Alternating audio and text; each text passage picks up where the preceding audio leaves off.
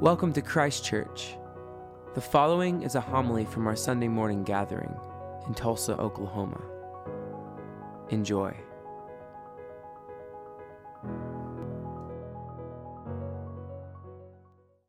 Hallelujah, Christ is risen. Hallelujah. There is a term in television writing called jumping the shark. Ron Howard reflect uh, this. Ron Howard reflected on this in a storyline in which the Fonz in Happy Days was jumping over a shark. He says, I remember Donnie Most and I were sitting there looking at the script. Donnie was really upset. He said, Oh man, look what the show has de- de- devolved into. It's not even funny. Fonz is jumping over a shark. Other examples of shark jumping might be Dallas's dream season, or, in my opinion, The Office's season with Robert California. Keith Olbermann criticized the inclusion of esports and sports journalism, saying it was jumping the shark to cover, quote, snotty kids playing games. And the proof that the more things change, the more they stay the same. A CNBC anchor complained that Elon Musk had jumped the shark by focusing on cryptocurrency rather than Tesla. And this one hits a little too close to home to many of us. An interior designer was quoted in the Wall Street Journal complaining about kitchen designs today. She says they've jumped the shark. Why do we need kitchens like this just to unpack takeout? Basically, to jump the shark means that you lose the plot, to lose focus, to major in the minors. Christianity has jumped the shark. We think that Christianity is about making sure that people don't get punished for messing up, to save them from the God who is just looking to find people tripping up.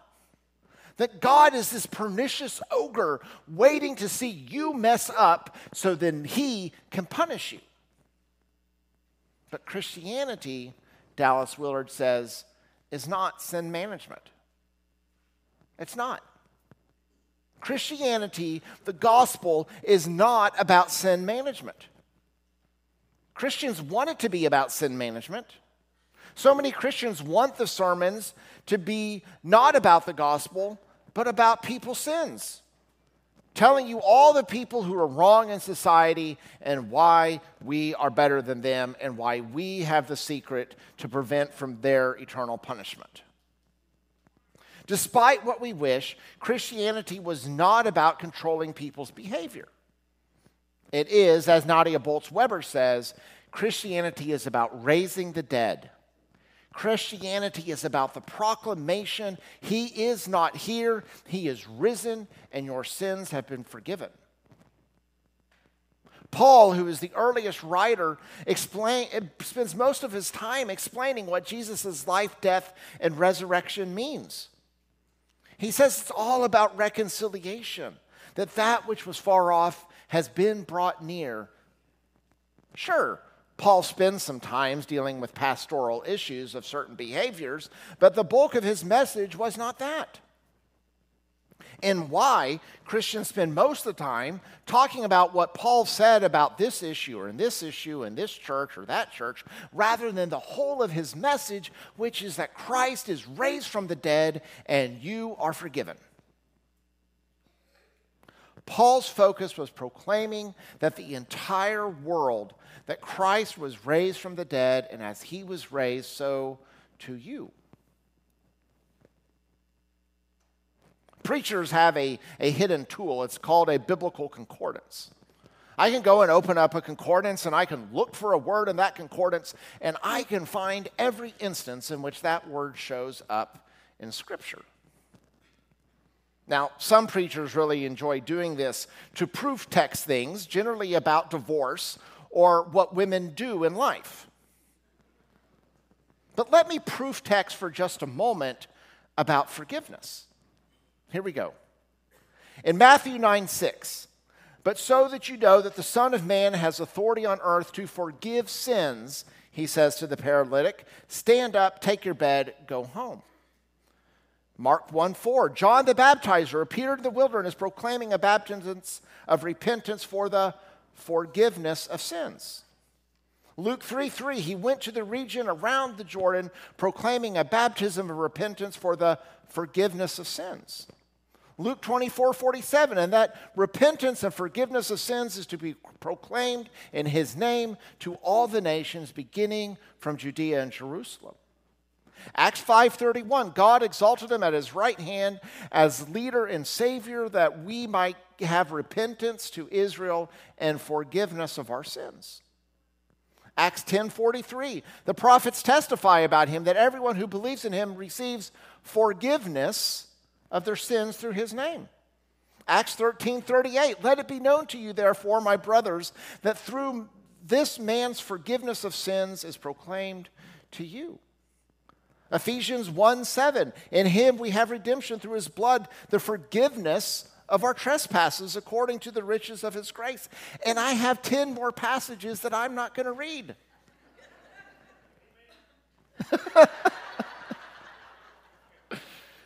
Keep it short, preacher. We got um, we have a reservation. Jesus does not set up a punishment system to get people in line. In fact, Jesus' forgiveness goes beyond the purity systems that humans love to build. We love to judge people on whether or not they buy organic foods, whether they eat meat or they don't eat meat, what they drive, what profession they have, or if they don't have a profession. You all probably right now have been judging somebody in this room this moment. How do I know? Because I do it all the time. I am on Facebook and friends with most of you, and I ask all the time, why don't you call me to confess your sins? and you all ask, why aren't you going to confess your sins and getting a therapist? Do you know who's frightened of resurrection and forgiveness? The powers and the principalities of this world.